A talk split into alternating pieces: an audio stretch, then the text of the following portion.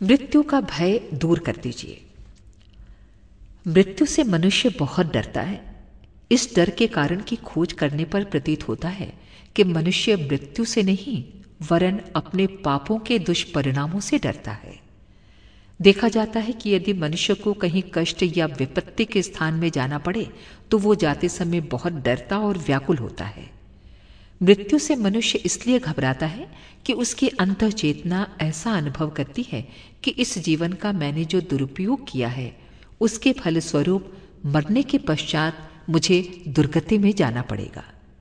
जब कोई व्यक्ति वर्तमान की अपेक्षा अधिक अच्छी, उन्नत और सुखकर परिस्थिति के लिए जाता है तो उसे जाते समय कुछ भी कष्ट नहीं होता, वरन प्रसन्नता होती है।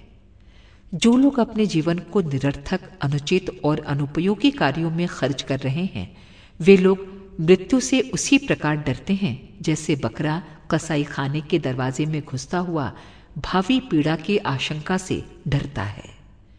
यदि आप मृत्यु के भय से बचना चाहते हैं तो अपने जीवन का सदुपयोग करना, अपने कार्यक्रम को धर्ममय बनाना आरंभ कर दीजिए।